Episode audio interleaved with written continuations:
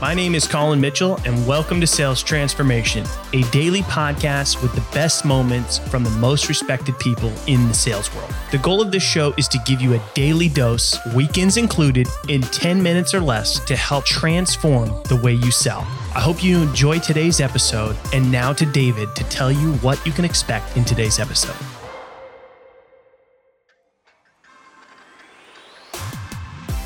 You know, your first time will always be memorable. Jordan is back to give us the basics of building your first ever sales funnel, and the tips are pretty straight to the point. Number one, you gotta give a clear offer. Number two, use simple design elements. And number three, of course, ask for help if you're having a hard time. Pretty simple, right? But you gotta stay tuned as Jordan breaks down each of these three in this latest episode of Sales Transformation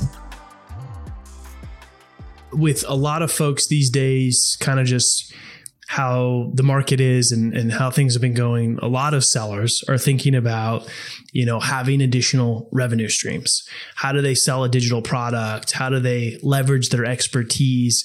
And many of them, you know, are doing that as a side hustle or whatever the case is, uh, where they have their job, but then they're trying to create extra revenue streams, right? And leverage their expertise that they've learned in their job to help others that are maybe newer than them.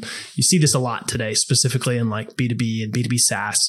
So, how would you approach you know a seller that's you know trying to build their first funnel um, trying to get an offer out there and know nothing about building funnels or you know don't have much marketing chops Boy, yeah, we, we see a lot of that and it's, it's, it's very much a challenge for people building their first funnels. And I think it kind of tends to scare people off. Um, my biggest and best recommendation is to be patient.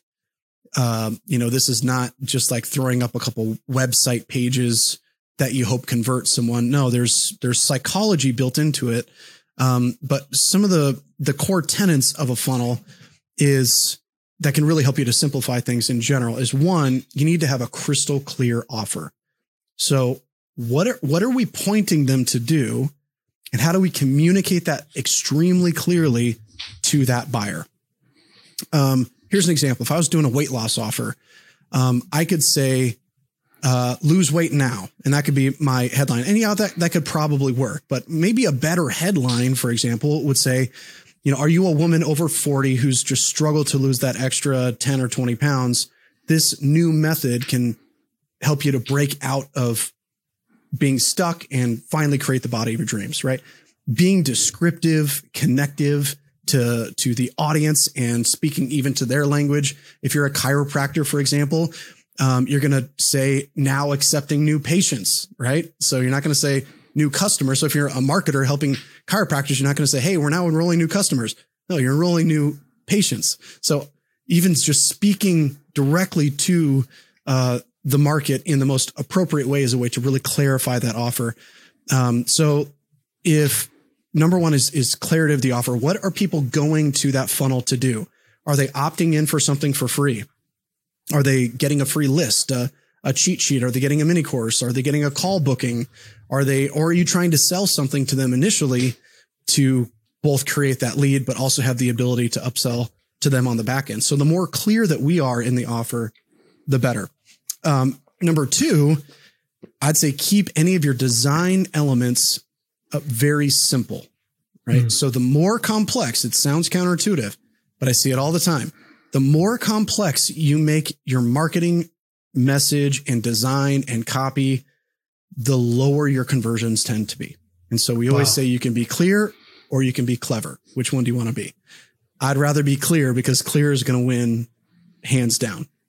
Yeah. Um, so it inside of DropFunnels, of course, you can use some of our professional templates that that will help you to kick things off. But I'd always say kind of as number number three is that if you're not really a designer or you don't want to rely on yourself to figure this out, you know, grab onto someone who can help you for pennies on the dollar compared to spending your own time to implement a sales funnel for you. Someone who does this day in and day out, and it can save you, um, you know, a lot of time just being guided by someone who's done it, done it before. So those are those are three, I think, really important parts to consider as you're moving into building maybe your first funnel.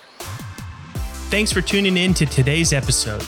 If you're enjoying the show, drop us a review on your favorite podcast platform.